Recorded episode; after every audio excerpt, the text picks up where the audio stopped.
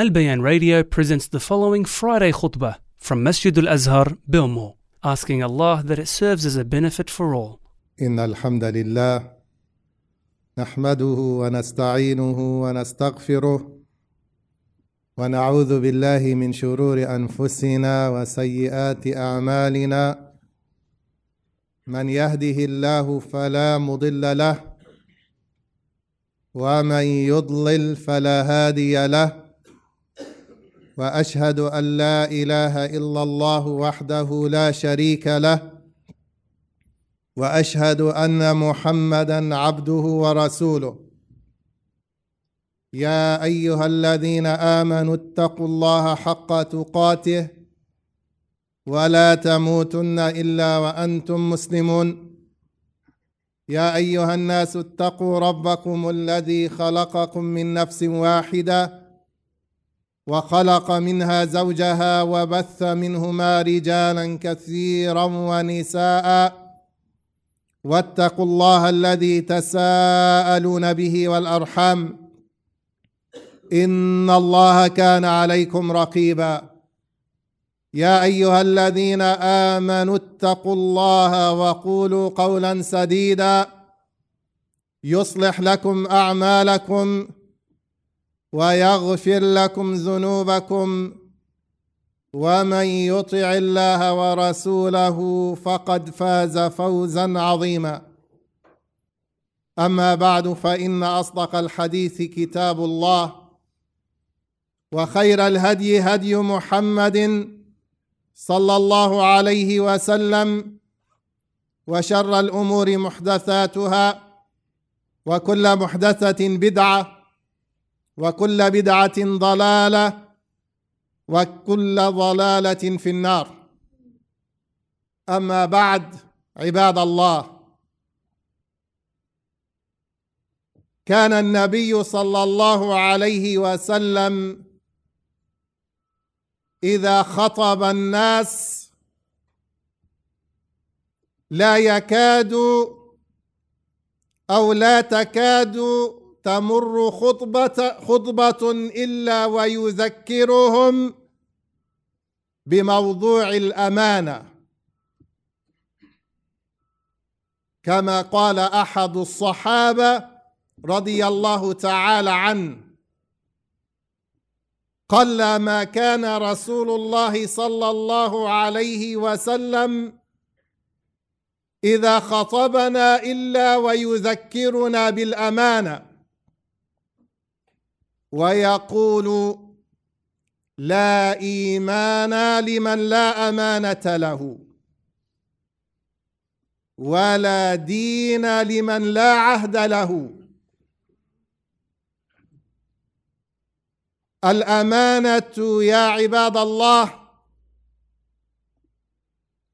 أمر الله سبحانه وتعالى بتأديتها في القرآن. فقال الله عز وجل إن الله يأمركم أن تؤدوا الأمانات إلى أهلها. وحذر الله سبحانه وتعالى من الإخلال بالأمانة ومن الوقوع في الخيانة. قال الله سبحانه وتعالى يا أيها الذين آمنوا لا تخونوا الله والرسول وتخونوا أماناتكم وأنتم تعلمون. والعلماء رحمهم الله عندما تكلموا في معنى الأمانة ذكروا أن الناس عندما يسمعون هذه الكلمة يتبادر ذهنهم إلى الودائع التي يضعها الناس عند من يأتمنونهم. فهذه ولا شك أنها من أعظم الأمانات من أعظم الأمانات.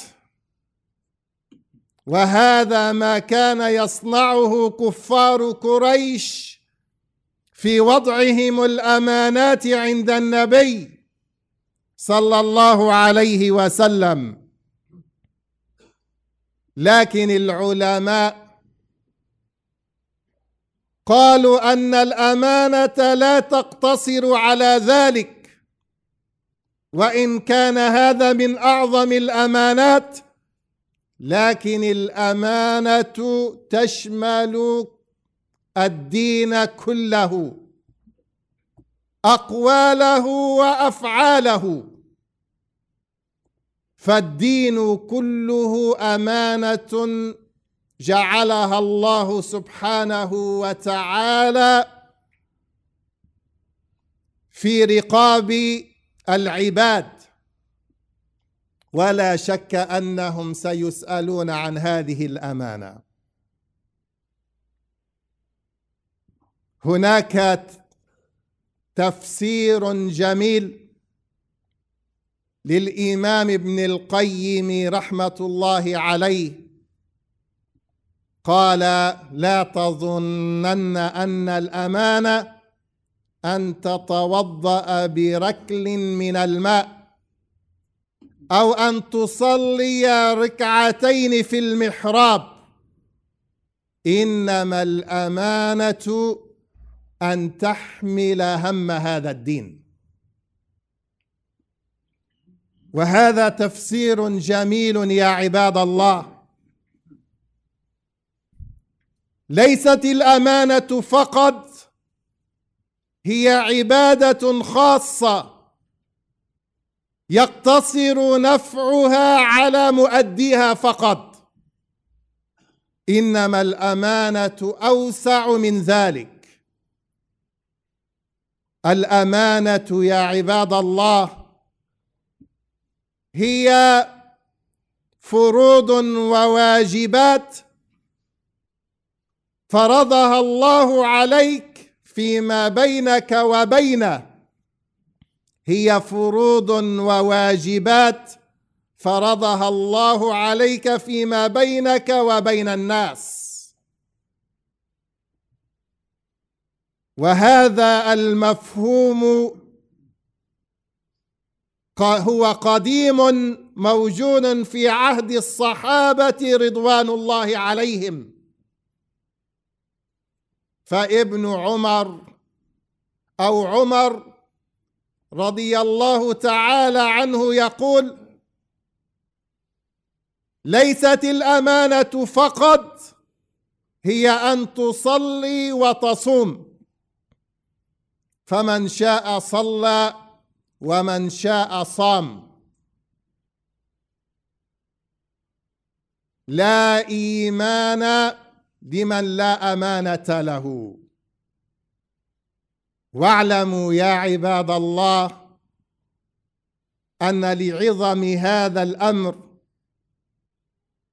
أن الله عز وجل فطر الناس فطر الناس على الأمانة. ولكن الناس ضيعوا هذا بسبب معاصيهم وبعدهم عن الله عز وجل. يقول النبي صلى الله عليه وسلم كما روى لنا الصحابي الجليل حذيفة بن اليمان. يقول حدثنا رسول الله صلى الله عليه وسلم بحديثين. رأيت أحدهما وأنا أنتظر الآخر. حدثنا أن الأمانة نزلت في جذر قلوب الرجال. فكنت أقول ما هو المقصود من هذه الكلمة؟ ماذا عن النبي صلى الله عليه وسلم حين قال أن الأمانة نزلت في جذر قلوب الرجال؟ فقال العلماء معناها أن الله سبحانه وتعالى حين خلق الناس فطرهم على حب الأمانة ومما امتاز به الجيل الأول من هذه الأمة هو هذا والذي خولهم على حمل هذا الدين بحق هو وجود هذا في قلوبهم. فحدثنا أن الأمانة نزلت في جذر قلوب الرجال. ثم نزل القرآن فعلموا من القرآن وعلموا من السنة. فازدادت الأمانة قوة في قلوبهم. لأن الأصل أن الأمانة كانت موجودة عندهم ثم نزل القرآن والسنة لتؤكد على عظم الأمانة. فحرص عليها الصحابة رضوان الله عليهم. يقول حذيفة ثم حدثنا عن رفعها. فينام الرجل النومة فتقبض الأمانة من قلبه حتى يظل أثرها مثل الوقت. ثم ينام النومة فتقبض الأمانة من قلبه فيظل أثرها مثل المجل كجمر دحرجته على رجلك. فنفط فتراه منتبرا وليس فيه شيء. فقال العلماء أن الله لا ينزع الأمانة من القلوب إلا بسبب ذنوب الخلق. فإذا ما أذنب الخلق كأنهم لا يستحقون هذا القدر وهذا الفضل فينزع الله سبحانه وتعالى الأمانة من قلوبهم. هذه الأمانة التي فطرها عليهم ففرطوا فيها فينزعها من قلوبهم فيظل أثرها مثل المجل. والمجل هو ما يكون على الجلد بعد العمل. ما يحصل للجلد بعد العمل.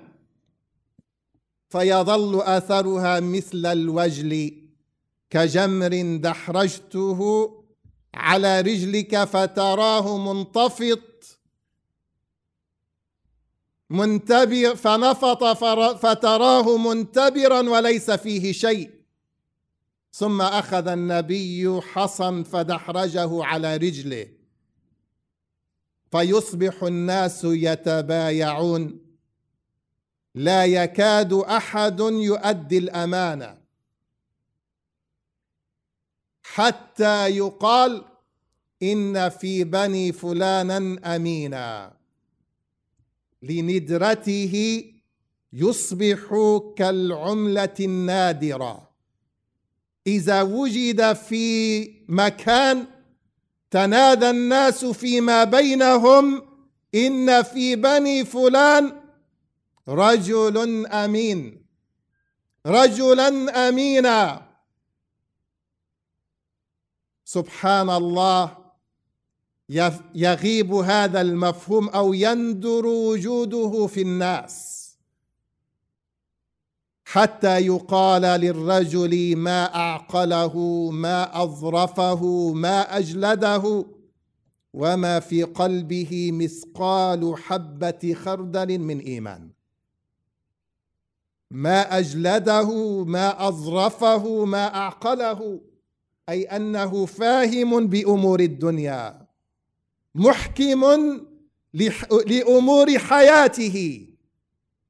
يحسن التصرف في أمور الدنيا. ما أعقله ما أظرفه ما أجلده. ولكن ليس في قلبه مثقال ذرة أو مثقال حبة خردل من إيمان. يقول حذيفة رضي الله تعالى عنه ما كنت ما أبالي أيكم بايعت يعني في الماضي. لئن كان مسلما ليردنه عني دينه أي دينه يمنعه من أن يغشني. ولئن كان نصرانيا أو يهوديا ليمنعن ليردنه علي ساعيه. فأما اليوم فما كنت لأبايع إلا فلانا وفلانا. فالأمانة يا عباد الله شيء تخلق به تخلق به الجيل الأول من هذه الأمة. وكانوا يحذرون من نزعه ومن ارتفاعه. فيقول أبو هريرة أول ما ينزع من هذه الأمة الحياء والأمان فسلوه الله. فيقول أبو هريرة سلوا الله أن يثبت أن يثبت الأمانة في قلوبكم. أسأل الله سبحانه وتعالى أن يرزقنا الامانه إنه ولي ذلك والقادر عليه. أقول ما تسمعون. وأستغفر الله لي ولكم فاستغفروه إنه هو الغفور الرحيم. الحمد لله رب العالمين. ولا عدوان إلا على الظالمين. وأشهد أن لا إله إلا الله ولي الصالحين. وأشهد أن محمدا عبده ورسوله. لعظم الأمانة وصف الله سبحانه وتعالى بها. من أدى الرسالات عن الله لرسله. نزل به الروح الأمين. وإنه لقول رسول كريم ذي قوة عند ذي العرش مكين مطاع ثم أمين. واتصف به المؤتمن على رسالات الله وهو نبينا محمد صلى الله عليه وسلم. فاتصف قبل أن يتلقى هذه الرسالة بالصادق الأمين. ولعل في هذا إيحاء أن الذي يريد أن يسلك سبيل الرسل وأن يسلك سبيل الدعوة وأن يكون من أتباع الرسل لا بد له أن يتصف بهذا. وإلا كيف سيتلقى الناس عنه؟ هذه الرسالة السماوية. نبينا صلى الله عليه وسلم حصلت له حادثة يوم أن فتح مكة. يقول مصعب بن سعد يحدث عن أبيه يقول لما فتح رسول الله صلى الله عليه وسلم مكة أمن الناس إلا أربعة نفر. وامرأتين. عكرمة بن أبي جهل وعبد الله بن خطل ومقيس بن صبابة وعبد الله بن سعد بن أبي السرح. قال أينما وجدتموهم؟ قال اقتلوهم وإن وجدتموهم متعلقين بأستار الكعبة. فأما عبد الله بن خطل فكان متعلقا بأستار الكعبة فاستبق إليه سعيد بن حريث وعمار بن ياسر. فسبق فسبق سعيد عمارا وكان أشب الرجلين فقتله وكان متعلقا بأستار الكعبة. وأما مقياس بن صبابة فوجدوه في السوق فقتلوه. وأما عكرمة فركب البحر فأتاهم عاصف. فقال أصحاب السفينة أخلصوا فإن آلهتكم لا تغني عنكم شيئا هاهنا فقال عكرمة وأراد الله به الخير. لئن لم. لئن لا لم ينجني في البحر إلا الإخلاص فلا ينجني في البر غيره. اللهم لك علي عهد إن أنت عافيتني مما أنا فيه.